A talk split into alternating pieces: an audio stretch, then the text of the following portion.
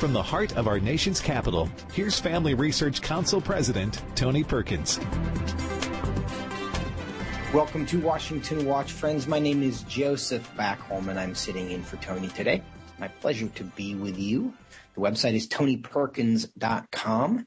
Before we get on with the show today, I want to remind everyone that there are primary elections tomorrow. Continues to be primary election season, and your vote means more than ever during primaries because so few people vote, which means your vote is worth more. Uh, so tomorrow in Connecticut, Minnesota, Vermont, and Wisconsin, if you live there, make plans to fill out your ballot. If you need help, if you need a voter guide, go to ivoterguide.com. That's what we recommend to get great voter information to make sure that you can vote in a way that is consistent with what you believe. Today on the program, we'll get an update from the ground in Israel. A ceasefire has been called after three days of violence. What caused the latest skirmish? And we'll talk about that. Last week, the Biden administration was threatening to defund a school feeding program because it was being run by a Christian school. Are they changing their mind? We'll tell you more about that story as well. And finally, a new report suggests that all the wokeness in America's high school and elementary schools is part of a larger plan being executed in our universities. We'll talk to the author of this report coming up later today. But our headlines for today. With the Senate voting along party lines and Vice President Kamala Harris casting the deciding vote, the ironically named Inflation Reduction Act passed in the Senate on Sunday afternoon. The Democrat controlled House is scheduled to take up the legislation on Friday with the bills passing with the bills passing expected soon after that. So what does this mean for the average American family? Joining me now to discuss it, as well as his own legislation to prevent federal funding for abortion travel, is Congressman Buddy Carter. He serves on the House Budget Committee and the House Committee on Energy and Commerce, and he represents Georgia's first district. Congressman Carter, welcome to Washington Watch. Thank you for having me. It's good to see you today. What was your reaction to the news of the passage of the reconciliation bill over the weekend? Well, quite honestly, I was not surprised. I am disappointed. I, I tell people all the time that I, I, don't really get surprised anymore, but I still get disappointed, and I'm disappointed in this. Listen, uh, they refer to this as the Inflation um, Deceleration Act. I refer to it as the Inflation Acceleration Act because this is the worst thing that we can do. This is throwing fuel on the fire. This is you you cannot spin your way out of inflation. It does not work. Raising taxes, even Barack Obama said that the you cannot raise taxes during a recession and we are in a recession i don't care how the white house spends it i don't care how they define it we are in a recession I, am in the district now. I have been um, last week and this week, and I will tell you, people are hurting. They're hurting, and they they understand that we're in a recession. We've got to stop this spending. We've got to stop putting more money into the economy. Do no harm. That's the key here. We've got to stop the spending. We've got to unleash our energy independence and our energy power S, and we've got to do something about the regulatory environment. That's the way we're going to get out of this recession, not by putting more money into this, not by uh, raising taxes. And this is going to raise taxes on everyone. Don't for one minute think it's just people making over $400,000 a year. Now, Congressman Carter, uh, you have some perhaps strange bedfellows in your belief that this legislation is not going to reduce inflation. Senator Bernie Sanders, who I know you probably don't agree with on much, he had this to say during the debate over the weekend. Let's play clip three. I want to take a moment to say a few words about the so-called Inflation Reduction Act that we are debating uh, this evening. And I say so-called, uh, by the way, because according to the CBO and other economic organizations who have studied this bill, it will in fact have a minimal impact on inflation. So, Congressman Carter, you think it's not going to help inflation. Senator Sanders doesn't think it's going to help inflation. Polling over the weekend showed that only 12% of Americans think it will reduce inflation. So, why are we calling this the Inflation Reduction Act? I'm not. I'm calling it the Inflation Acceleration Act because that's what it's going to do. Again, you cannot spin your way out of inflation. And that's what they want to do. It's simply ridiculous what they're trying to do here. And oh, by the way, I would certainly be remiss if I did not mention, since I am a pharmacist, that the prescription drug part of this is the worst thing we could possibly be kill and therefore kill innovation. You know, I've practiced pharmacy for over 40 years and I've seen nothing short of miracles as a result of research and development. And now what they're trying to do, this is going to end all that at a time when we can least afford to do that.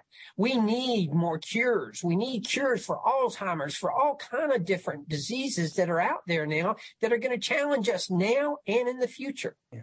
Congressman Carter, you did briefly cut out, and it's the wonders of the internet. And so I think we lost a key a key point that you made there. But I believe what you were saying is that this new legislation is going to cap the amount of money that will be able to be used for uh, for R and D, and that the pharmacy companies can receive in reimbursement for their drugs, which you believe is going to disincentivize innovation. Is that your point?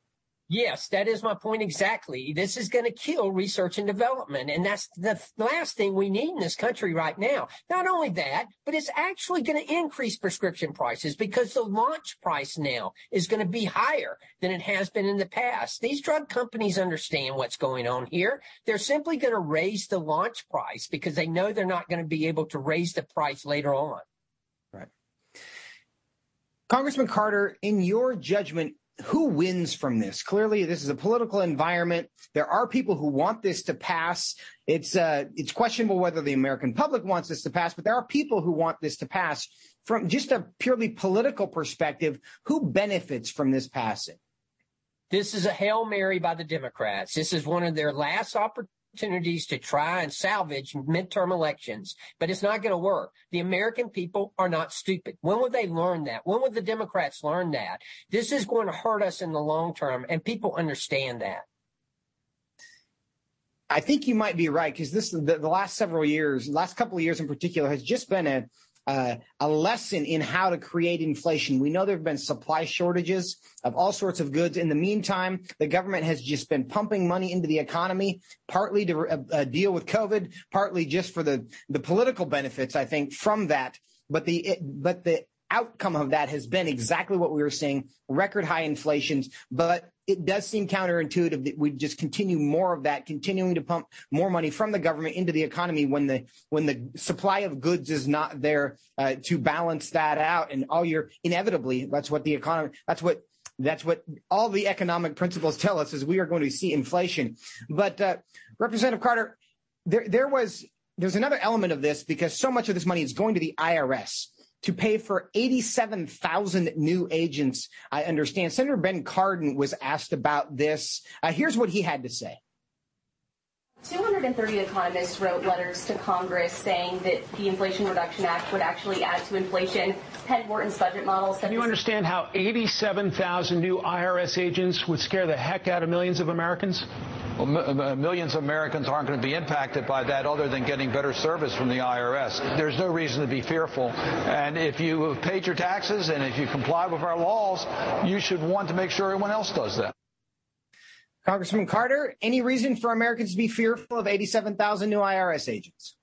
Anytime the federal government comes to your door, you should be fearful. Let's make sure we understand that, particularly if they're from the IRS. Of course, this is nothing more than to try to recoup more money. And that's exactly what they're going to be doing. This is going to be a boom for CPAs, but it is going to hurt Americans. That's why I say to think that taxes are going to go up only on those making over $400,000 a year, wrong. This is going to hurt everyone very quickly, this bill is coming from the Senate over to you and your colleagues in the House. What do you expect to happen there? I suspect it'll be along party lines. I, I, don't know that we'll have anyone in the Republican Party. We may have a couple who vote for it, but I, I'm sure that the Speaker, who admittedly does a good job in counting votes, I'm sure she'll have the votes to get it passed. I want to switch topics on you in our remaining moments here. News in the last couple of weeks because President Biden, his executive order, uh, requiring the federal government to reimburse travel expenses for those who want to travel across straight, state lines to get abortions. You've responded with some legislation. Tell us about that. It is. It is the um, Defunding Abortion Transportation Act. And what it does is to make sure that no taxpayers' money are used for people to be able to travel to get an abortion. It's a common sense bill. I co-sponsored it along with uh, the chair of our conference, uh, Elise Stefanik from New York and it says it does exactly what it should do. And that is to make sure that taxpayers' money is not used to help anyone travel uh, to get an abortion. That's not what we're supposed to be doing in this country, and that should not be doing and, and done. And this is what it will do is to prohibit it. Now, Congressman Carter, we all know about the long-standing debate over the Hyde Amendment. And this is something that even President Biden, when he was Representative, then Senator Biden for, for decades literally was a strong defender of the Hyde Amendment. He abandoned that support of the Hyde Amendment in order to win the Democratic nomination uh, to the White House, and he has done so, of course. But the, the principle of the Hyde Amendment is we can't use federal dollars to fund abortion. Now, in this case, uh, it's not his, his executive order doesn't say, oh, we're going to pay for abortion. It says we're going to pay for transportation so that people can go get abortions. Is there any sense in which this executive order itself might be a violation of the Hyde Amendment? I certainly think it is. There's no question in my mind it is a violation of the Hyde Amendment and the intent of the Hyde Amendment and, and the spirit of the Hyde Amendment is that no taxpayers' money will be used for abortion. Well, this is to, to help with transportation for abortion. Therefore, it is abortion. Now, look, everyone has the right to interstate travel. Nobody questions that. But you do not have the right to use taxpayers' funds to travel to get an abortion. Is this purely a political move? Is there any practical um, benefit from having the federal government say that we're going to pay for people's abortions? Is there is there a precedent for something like that, paying for travel? Yeah, there, there is um, monies out there to help people, um, non-emergency medical transport, um, people who are on dialysis. But no, there is not a precedent for um, uh, allowing taxpayers' money to be used for for the purpose of abortion, of traveling to get an abortion, or anything of that sense. And, this is just the president and the administration again trying to protest uh, the decision by the Supreme Court uh, of Roe versus Wade, which um, obviously I, I applaud. And and now it goes back to the states, and the states will make that decision on a state by state basis. Uh, so Representative Carter, one more question. I want to go back to the reconciliation bill again. We've got about a minute left. The money that is being spent here, is this being borrowed? Is it being printed? Uh, where is this? Is it just tax increases? Where is it coming from? Well, a lot of it will be the 87,000 um, IRS agents that are going to be added. Now they want to come in and try to get blood out of a turnip and that's going to be some of it. But yes, there are tax increases in there on corporations, and eh, you know, again, even Barack Obama said you, you, do not go up on taxes during a recession. But this administration, the Biden administration, they are tone deaf. They do not understand. They don't understand, again, that you cannot spend your way out of inflation. It cannot be done. This is going to raise taxes. It's going to raise taxes across the board, whether you make $400,000 or less than $400,000. It will raise taxes. And yes, I'm sure it's going to increase our debt, which we can ill afford to do at this point. Congressman Carter, we are out of time, but thank you so much for your time today. We'll do it again soon. Thank you. Coming up after the break, a ceasefire in Israel is good news. Will it hold? What happened? We'll talk about it when we come back here on Washington Watch.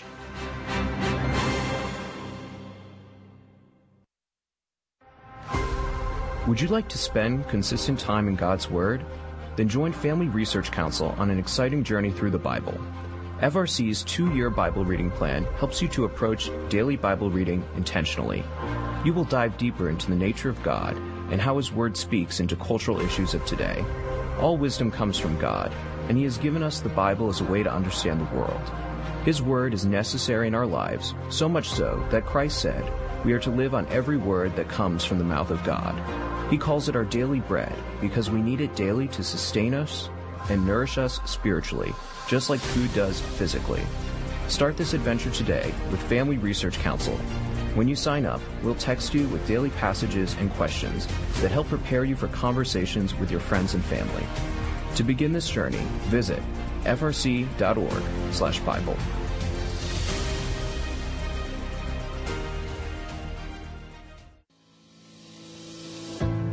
1 Peter 3:15 instructs us to always be prepared to give an answer to everyone who asks for a reason for the hope that we have.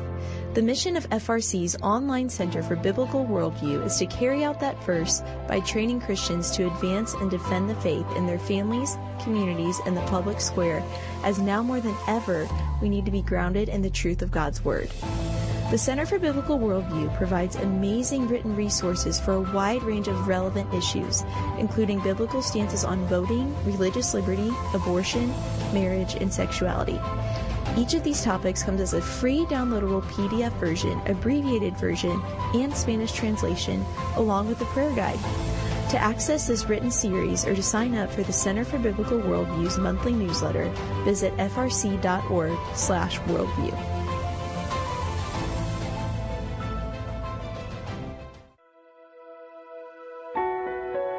Did you know that from as early as 12 weeks, and certainly by 20 weeks, an unborn child can feel pain?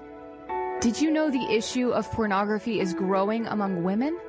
Did you know that pornography, sex trafficking, and abortion are all linked and on the rise across the globe?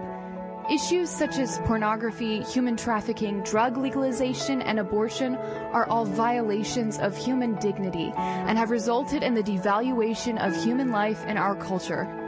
Family Research Council stands firm on the principle that every life has value, ought to be respected, and has been designed for a unique purpose.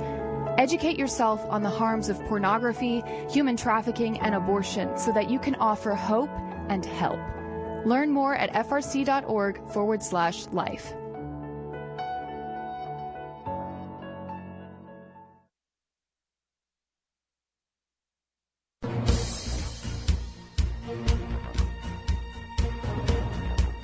Welcome back to Washington Watch. I'm Joseph Backholm sitting in for Tony today. A ceasefire between Israel and the Islamic Jihad militant group in Gaza is holding today following a three day conflict that is believed to have killed 44 Palestinians while demonstrating the effectiveness of Israel's Iron Dome, the U.S. backed anti missile defense system, which led to zero Israeli casualties. The action, which was dubbed Operation Breaking Dawn, began Friday afternoon following Israeli intelligence that Islamic Jihad was moving large anti tank missiles towards the border with Israel. Now, this led to a preemptive Israeli strike and three days of fighting. Joining me now from Israel to discuss this is Chris Mitchell. He's the Middle East Bureau Chief for CBN News. Chris, welcome back to Washington Watch. Great to be with you, Joseph. Tell us from your vantage point, what has been the scene there in Israel for the last three days? Well, we were down there south uh, on the border with between Gaza and Israel, and uh, very tense, very quiet actually. Most people were indoors or actually fled the uh, the area once uh, Palestinian Islamic Jihad began firing rockets uh, Friday afternoon. They fired more than uh, about 1,100 rockets over about a three day period. Uh, many people, as you, you talked about the Iron Dome anti missile system, we were able to see that in action. We were driving down there close to the border on one of the roads and actually saw the Iron Dome interceptors streak up into the sky. Uh, what we did is most Israelis do. We'll stop the car and you have to get uh, on the ground. And we actually saw seven uh, intercepts by the uh, the the Iron Dome. It's an incredible thing to see in in action and in person, and that led to uh, the fact that many many uh, Israelis were able to have even though they had to take shelter, they were able to depend on the this technological marvel to keep them safe.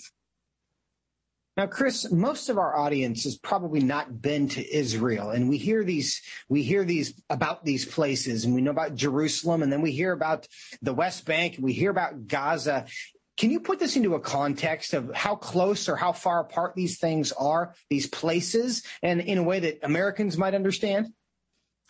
Uh, sure. If yeah, you're probably in Washington right now, uh, Joseph. Uh, if you drive two hours to Richmond, that's about the same distance you could ride from where I am sitting in Jerusalem uh, down to uh, the southern part of Gaza. Uh, you know, Gaza stretches along a, a number of miles, and there's dozens and dozens of Israeli communities just within a few miles or within sight of the the Gaza border, which is controlled right now by Hamas but the Palestinian Islamic Jihad uh, is the second most powerful group therein. So if you can imagine, uh, say, uh, you know, rockets firing from uh, Falls Church into Washington, uh, and what would uh, what would all the people in Washington have to do? it's something that Israel has tolerated for maybe 20 years or more uh, by these rockets coming out of Gaza. And then also there's a huge threat up on the northern border with uh, Hezbollah. But maybe that gives some, some uh, idea of context of uh, what it's like if you were in America and uh, you could drive two hours and you'd be under uh, threat of rockets. And when we drive down there, Joseph, you, you can kind of tell when when you're in range. Either you can see some of these Iron Dome intercepts. typically, it's a puff of smoke because this uh, intercepts can track and then destroy these rockets, thankfully. Uh, but it's uh, it's what millions of Israelis have been uh, been living under threat for for many many time, many many years and it's hard for Americans to understand that where you talk about these these towns that are on the border of the Gaza Strip and their playgrounds in their public parks have bomb shelters built into them. And children are drilled like we have earthquake drills in the states. Children are are are drilled with what to do when they hear a, an air raid siren go off so they quickly run into the nearest bomb shelter and they are literally everywhere. We hear about this as if it's normal but the what this actually does for everyday life is just unthinkable for most Americans. And so we appreciate that context. But Chris, you're talking about the group Islamic Jihad. We're familiar with uh, Hezbollah. We've heard about Hamas in recent years. Where did this new group, Islamic Jihad, came from, or are they actually a new group? No, they're they're began about 1981. They're a Shiite group, and they're funded and supported by Iran. So it's not a, just a terror group like the Palestinian Islamic Jihad. This is all part of Iran's uh, proxies throughout the region. Not only Hezbollah, they do support Hamas as well. Palestinian Islamic Jihad, the Houthis, many of the Shiite militias inside uh, Iraq as well. Uh, so the Palestinian Islamic Jihad is is just one of many groups uh, but this one is entirely supported by Iran, and this is uh, this is sort of the long arm, the tentacles of Iran reaching throughout the region, spreading its uh, brand of terror and its ideology. And we understand that this latest round of conflict was initiated by a preemptive strike on behalf of the Israelis. They essentially saw troop movements along the border, and they wanted to stop that from uh, from uh, threatening the Israeli people what any sense of what the is the group Islamic Jihad was trying to accomplish with their uh, movements? Well, right along the border there, Joseph, there's many roads that are in sight uh, of Gaza, and they expected maybe anti-tank missiles like uh, a Russian-made Kornet missile could have been used to strike a school bus, uh, civilian cars, and uh, they wanted to prevent that. They actually locked down that area for about three days before Friday. And uh, the lockdown was precipitated by uh, an arrest they made of the uh, top Palestinian Islamic Jihad leader in uh, Judea and Samaria or the West Bank. That led to the lockdown. They had intelligence that told them about this uh, terror attack in the making, and they preempted it. It was actually something uh, they haven't done for a while, Joseph.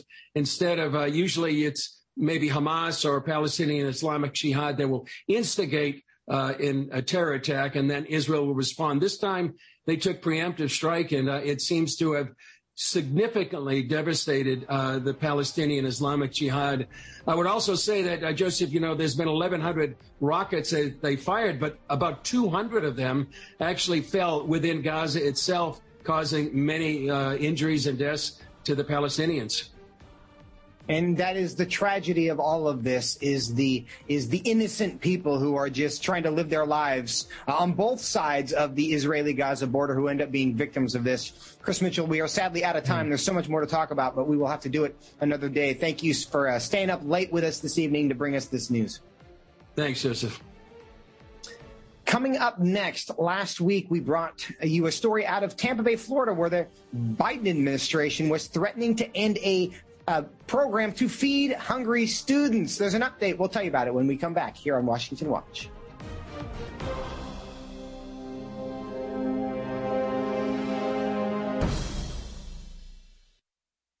Are you a university student? Do you know a university student, specifically one who wants to grow as a Christian leader to positively influence public policy and the culture? Look no further. Family Research Council has a life-changing 12 to 15 week internship program that has prepared and equipped students to take the next step in their professional journey. With a speaker series focusing on careers and callings, lectures from prominent conservative leaders, and weekly biblical worldview training, students will grow in personal and professional development. Interns have the opportunity to work in policy, communications, event planning, and more. They will gain real world experience working directly with our experts who will guide them in pursuing careers of influence so that they can make a difference wherever God calls. This paid internship offers fully funded housing in the heart of downtown DC, giving you the chance to experience our nation's capital. Visit frc.org slash internships to apply. What is biblical masculinity? In our culture of gender confusion, there aren't many examples of godly manhood. Men, husbands, and fathers need to find a model of godly manhood, leadership, and strength. But where can they find it in our culture? Stand Courageous Men's Ministry was created to help men find this model of godly manhood and to develop a strong biblical character, cultivate positive habits, build and rebuild relationships, and make commitments that will move men closer to God's good purpose and design. Men who will stand courageous. Join us at a Stand Courageous Men's Conference to discuss critical aspects of masculinity. These conferences are led by men who understand the issues men face. They unpack our role as a defender, provider, instructor, and battle buddy so that we can make an influence as a chaplain inside and outside the home. Learn more and find a Stand Courageous event near you at standcourageous.com.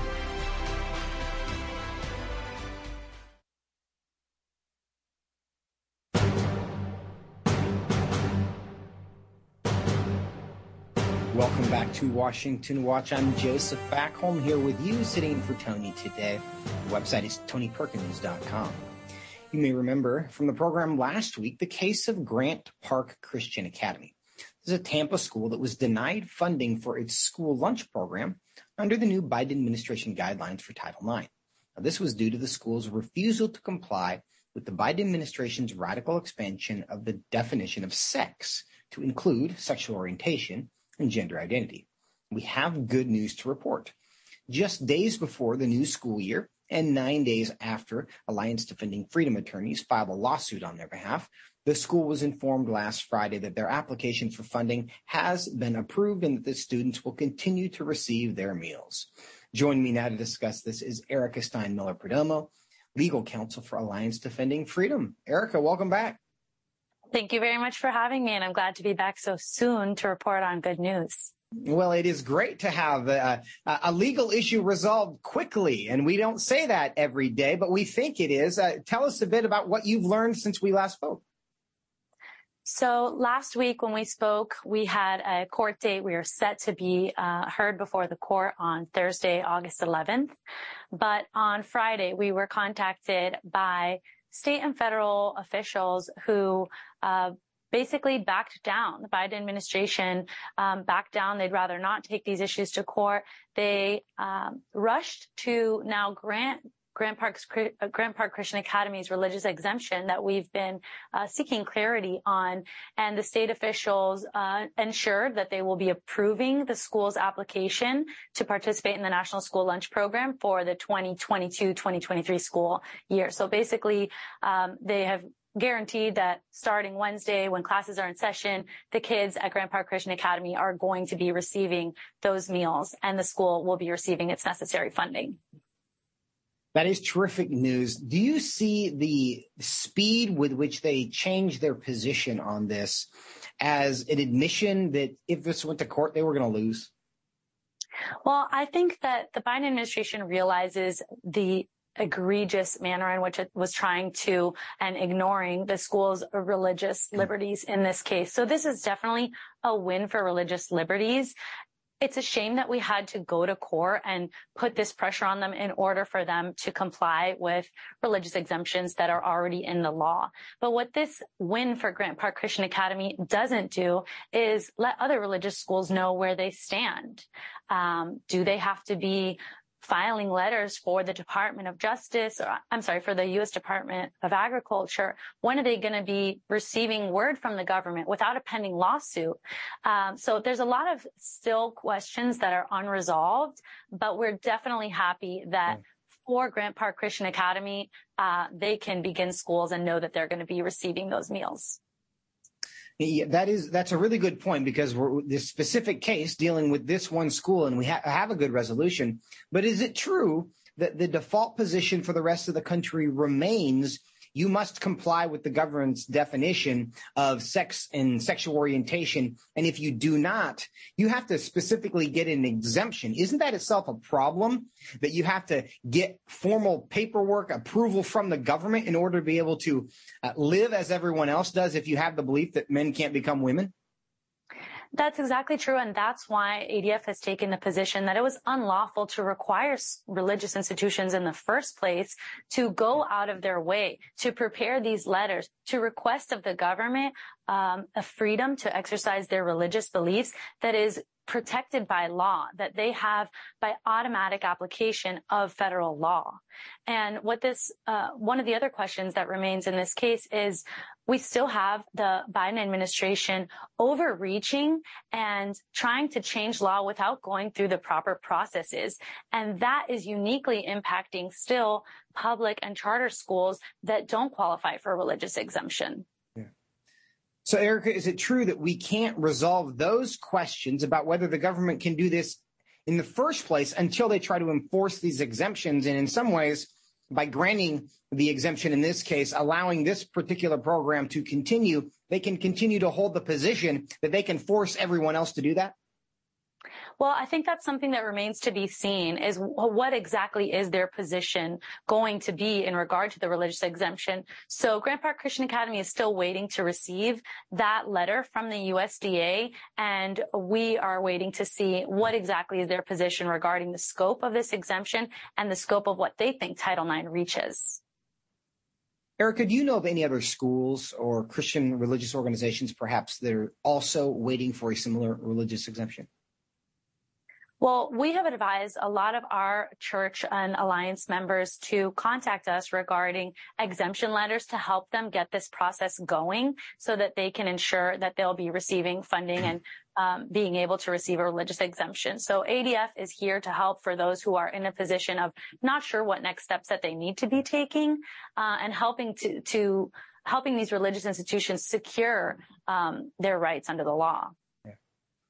Okay, Erica, for schools like this, and I'm sure this is not a giant school, they don't have a massive budget. These aren't people looking for a fight. They're just trying to serve their community. How important is it for schools like that, organizations like that, to be willing to stand up for themselves in cases like this? Because in doing so, they really stand up for the rights of everyone else. Grant Park Christian Academy has shown tremendous courage in standing up. You're, you're right. It is a small school. They have about 56 students enrolled for next school year. And it is a community focused school that's just trying to provide a service of giving the parents in the area an opportunity to give their kids a Christian education with uh, school staff and faculty that love the students, that treat them with dignity and respect, and that provide essential meals. So they did, they shouldn't have had to file a lawsuit in order for the government to protect their religious freedoms. But Erica? the courage, uh, their courage will definitely help. Sadly, others. we are out of time. I've got to cut you off. We got to go. It's a heartbreak. Good news. Thanks for being with us. When we come back, we have more from universities. Why are they so crazy? We'll tell you when we come back. What is biblical masculinity? In our culture of gender confusion, there aren't many examples of godly manhood. Men, husbands, and fathers need to find a model of godly manhood, leadership, and strength. But where can they find it in our culture? Stand Courageous Men's Ministry was created to help men find this model of godly manhood and to develop a strong biblical character, cultivate positive habits, build and rebuild relationships, and make commitments that will move men closer to God's good purpose and design. Men who will stand courageous. Join us at a Stand Courageous Men's Conference to discuss critical aspects of masculinity. These conferences are led by men who understand the issues men face. They unpack our role as a defender, provider, instructor, and battle buddy so that we can make an influence as a chaplain inside and outside the home. Learn more and find a Stand Courageous event near you at standcourageous.com.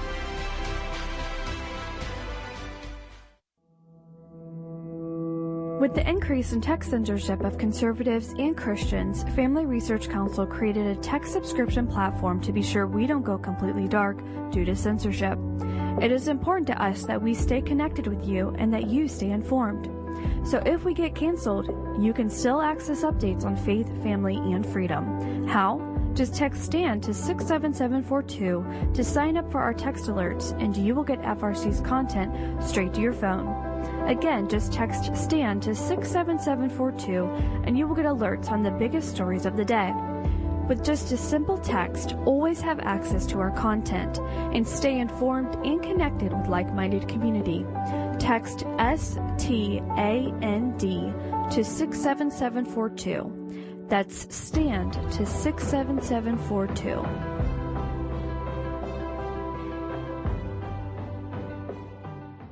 Are you a university student? Do you know a university student, specifically one who wants to grow as a Christian leader to positively influence public policy and the culture? Look no further.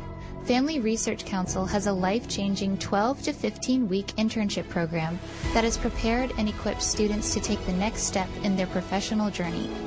With a speaker series focusing on careers and callings, lectures from prominent conservative leaders, and weekly biblical worldview training, students will grow in personal and professional development. Interns have the opportunity to work in policy, communications, event planning, and more.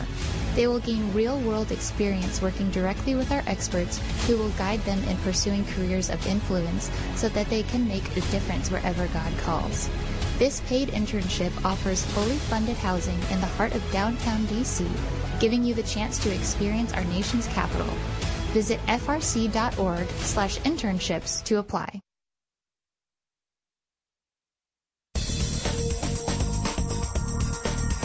Welcome back to Washington Watch. I'm Joseph Backholm with you in place of Tony today. The website is tonyperkins.com. When the COVID pandemic led to virtual schooling, parents got to look into their children's classrooms, many for the first time, and many were horrified by what they saw pornographic sex education, gender confusion, critical race theory, and all taking the place of reading, writing, and arithmetic. How did we get here? Well, in a new report titled From the Top, the Wisconsin Institute for Law and Liberty took a deeper dive into what future teachers are being taught in the Wisconsin State University system. They found dozens of examples of far left indoctrination, included in the required materials just to get a teaching degree.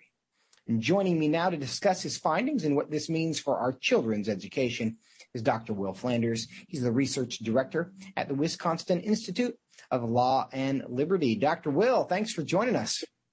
Good afternoon. Thanks for having me on. Well, we're glad to have you. Uh, there's a lot to unpack here. Um, let's bottom line it and then we'll work our way backwards. What did you discover about the influence universities are having on America's future teachers?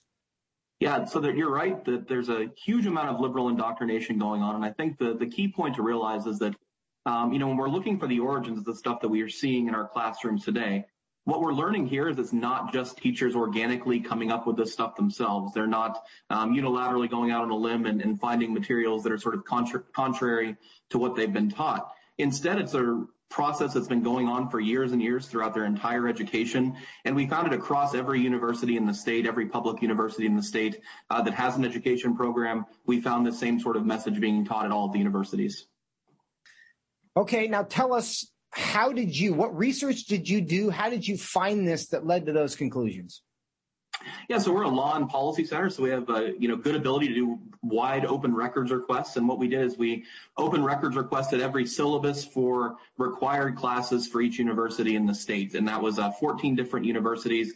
And we did get results back. You know, we can at least give them credit for following through on the open records request, despite uh, the contra- controversial stuff that was included. Uh, we were able to get responses from each university, look through them, sort of culled them. Uh, we had some uh, other researchers on staff credit uh, Dylan Palmer, who was a research assistant over the summer, did a lot of the uh, groundwork here looking through these materials. And we pulled out not every example. There's even more in there than what's listed in our report, uh, but a, a ton, ton, of the most controversial examples that we ran across and, uh, and put them out there for the world to see. And I want you to tell us about some of those. What were the most controversial examples? What did you see that led you to believe that really this is a, a an orchestrated effort to get the teachers and then send them out into the schools? Yeah, so I think the, the stuff that you would think would be there is what we found, unfortunately. We found a good amount of CRT. Um, you know, the, the left and, and opponents like to say this stuff is not being taught in school, but that's absolutely not the case. We found books like Anti-Racist Baby being required at the UW Stevens Point. Uh, we found a number of different uh, texts that sort of set up this critical race theory narrative that individuals can't achieve on their own. They're sort of subjected to the race that they're uh, born with, and they can't succeed in life if they come from a certain background. Um, we also found a lot of uh, controversial stuff in, in regard to LGBTQ. Um, we we found materials that suggested not only do you have to treat students with respect, and you know I think that's a reasonable goal, but we need to be promoting this in, in classrooms as young as three year olds, and that was in one of these textbooks that we should be promoting uh, LGBTQ agenda in the three year old classroom on campus. That was one of the more horrifying findings that we had. Uh, but any litany of things that you would think would be in sort of the liberal uh, checklist of things they'd like to see in schools it's being taught from freshman all the way to senior year. We're talking to Dr. Will Flanders from the Wisconsin Institute of Law and Liberty. And Will, you, you mentioned some of the books that were included in some of these syllabi that you looked over. Was this required? Is this something where students could get a teaching degree without doing this, um, but by choosing particular classes, they would have some of this? Or is this something that everyone in these degree programs was required to walk through? Now, that's a great point to, to emphasize here. Uh, these were the vast majority in required classes. We did pull a few electives, but all the stuff that I just mentioned to you right now were from the required classes. Um, so you're not, it's not as if this is just a, an agenda for a teacher who happens to be a liberal and wants to move in that direction. Yeah. Teachers from any, any background that want to become an educator in the state of Wisconsin are going through the vast majority of these courses uh, without any alternatives that are available. These are the required list of classes. Now, you mentioned some of these problematic classes that deal with I mean, sensitive LGBTQ issues or critical race theory would a would a student going through these programs have to take one of these, two of these? Is what's the degree of saturation that they that they experience in these programs? An interesting question. We sort of focused on the classes that seem most likely to have these sorts of materials in place. Uh, but I think the reality is, as we see at the university level as a whole, you know, there was a poll in 2020 that uh, 48% of teachers identified as Democrats and only 6% identified as Republicans. That's university wide. You know, so even if these teaching candidates are taking classes um, in other fields, if they're taking their history classes in the history department, it's likely that this stuff is pervasive across the board. And, you know, we could only do a small sample. We got a lot of material, but it's still a small sample from each university. Uh, but uh, it's likely that almost every class that a teacher is in or a, a prospective teacher is in, they're going to be seeing some of this stuff. You know, Will, one of the reasons I wanted to talk to you is because I kind of, ha- I feel like I have a personal long history with this because my wife and I are alums of a different UW, uh, of the University of Washington from Seattle. And my wife got her master's degree in education at the University of Washington. And I was watching that process and we're now about 20 years out from this. Uh, but she at one point, and we had this genuine conflict with one of her professors because she was required to write a paper on the ways in which she was a victim and the ways in which she had victimized others. And the assignment gave her this this long list of isms and racism and sizeism and you know ageism, all the isms that we know about. And she was required to uh, identify with some of them and then talk about all the ways in which she had done that. And her initial uh, reaction essentially was, "I don't really consider myself to be a victim." And that was found to be an unacceptable answer. And so the, the professor said she cannot pass the class until you answer the, the, you complete the assignment on the merits. And I, and I raise that because this is a couple decades ago almost. And so my question is long lead up here is, do you have a sense for how long this has been happening in the university system? So how long has it been, to, to borrow a Reagan term, trickling down into our education system? Yeah, great question. I think uh, you know while I think it's gotten worse, and I think the uh, the left has become more emboldened in recent years. I think you're absolutely right. Um, even before we saw sort of this uh, pervasive CRT culture uh, nationwide across our culture, it came from the university system, right? The first CRT theories uh, were propagated in the 1970s. And so this stuff has been going on at the university level for a long time. Um, I also went through a teacher prep in, in Georgia uh, back about uh, 15 years ago at this point, and, and some of this stuff was even there then. And that was sort of the impetus for thinking we should look into this because I knew, you know, you have a teacher who may come into the field and, uh, you know, have a, a, sort of system of moral beliefs that's absolutely consistent with the community that they're coming from. Uh, but when you're inculcated in this environment for four years, a lot of potential teachers don't have the sort of baseline knowledge to even know that they're being indoctrinated. So, you know, your, your wife was fortunate that, you know, she has that understanding to know what's going on. A lot of teachers may be teaching this stuff and learning this stuff without even knowing that it's a particular liberal ideology that's sort of being forced and indoctrinated into them. Yeah. Now, Will, it seems there's an opportunity cost to education. And if this is a priority in our education schools, training our teachers, do we have any sense of the things that they are no longer learning? Is there a is there a loss in some more substantive subject matters that our teachers have because it's been replaced with all of this DEI stuff? Yeah, I think uh, we absolutely see that to be the case. At least, certainly, we see it in the results that we see in schools. Right across the country, uh, we see NAEP scores, so scores on math and, and reading tests that are that are stagnating. Um, here in our own state of Wisconsin, we had record low uh, performance on our forward exam, which is our state exam here in Wisconsin. So, um, when, as you say, it's a, it's a fixed pie. There's a set amount of hours in the day and a set amount of classes that a teacher is taking.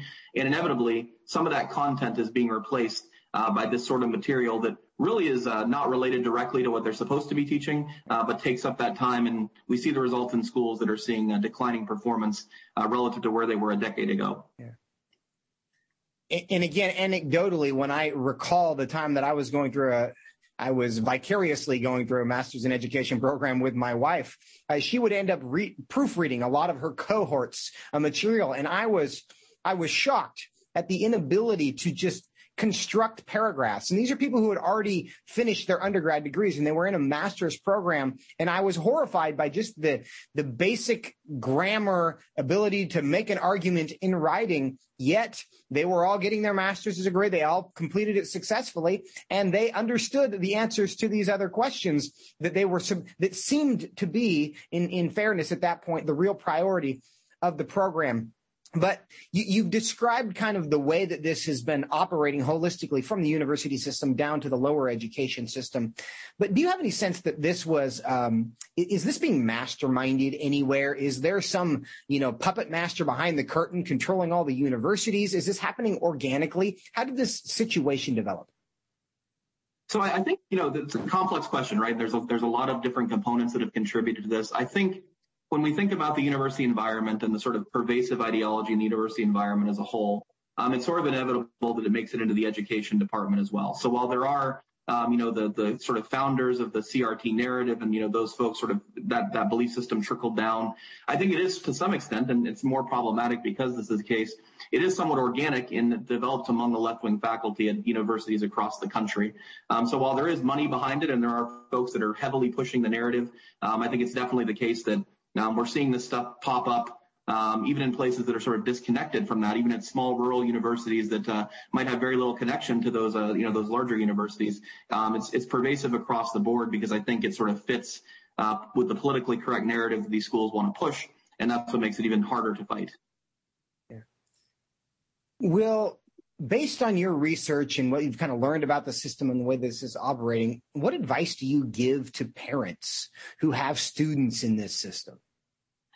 Yeah, so Will, our our organization as well. I'm Will Flanders. We, they call me Flanders at the office to avoid confusion. But uh, our organization is currently working on a project that's known as Restoring American Education. And the goal is here: parents have seen behind the curtain, as you said in your intro. We need the alternatives. We need to have alternative resources out there. So I'll just plug our own website, will-law.org, and if you go there, you can find our Restoring American Education project. Uh, what we have there are resources for school boards that want to fight back against this stuff. Uh, we have resources for parents that we're developing to sort of uh, what is CRT and what are the alternatives that are out there? That's, I think that's the most important part is seeing what the alternatives are. And we also, by the way, have uh, resources for teachers. Again, we know teachers have been indoctrinated into this stuff and they may not even realize it. Uh, so the teachers that want to go down a different path, they need those resources. Our project is one part of it. I invite your, your, your viewers to uh, check that out. Uh, but we need across the country sort of a broader approach to provide these alternative resources so that there are things out there uh, for parents, teachers, and uh, and school boards that want to go a different way. Sometimes we find those resources are currently lacking. Can you give us that website one more time where they can find your report and those resources? Absolutely. You can find the report and uh, and our uh, Restoring American Education project at will-law.org. Okay, thank you. Now, is there a way to fix this system when it comes to the the university system that really does seem to have been uh, taken captive is there a solution? Do you have to just rebuild new universities that aren't doing this?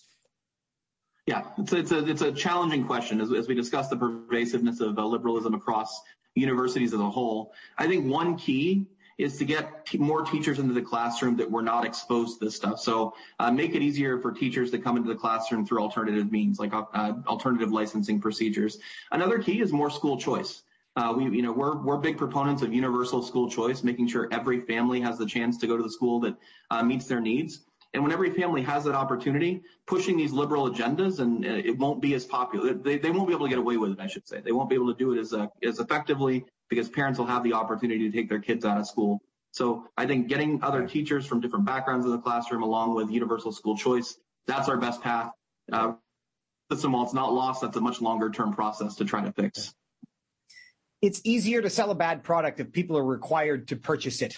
And that's kind of been the monopoly that we've had right now and in, in, the ability to init- introduce competition into that. And Will, this might be the last question I got for you. It's a couple minutes, but you've used the term indoctrination several times in our conversation. You refer to that in your report. Define that for us. What's the difference between indoctrination and simply exposing them, somebody to a set of ideas that they may not have previously been exposed to? Yes, another great question. I think what we, our perspective is that we don't mind if some of this material is taught to teachers. We think exposing folks to different ideas is a good thing.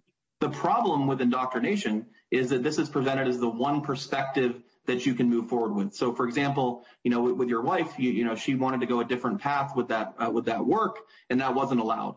Um, we have no problem with presenting a wide variety, of ideas, particularly at the college level. That's what it's for. But when you're in an, in a box and you're not allowed to think outside that box, that's no longer the goal of college and presenting a wide variety of concepts. We're now in the realm of indoctrination, where this is the path you must go forward on, and you're sort of stuck in the vacuum of alternative viewpoints. And we think that's a pretty negative uh, process that's happening in, in our universities. Yeah, and it begs the question for me whether the university system, the universe, the one verse, this recognition that there are things that are true and we want to try to find it, whether that university system has lost its purpose entirely. But you've done a really good job and a great service to all of us. Uh, to make this research available to us, do that work and show us how this is working. One more time, Dr. Flanders, on behalf of Will, uh, what's the website we can get that report? The will-law.org and we will do so. Will dash law, will dash law.org. Thank you so you much it. for your time today. Thank you so much. Have a great evening.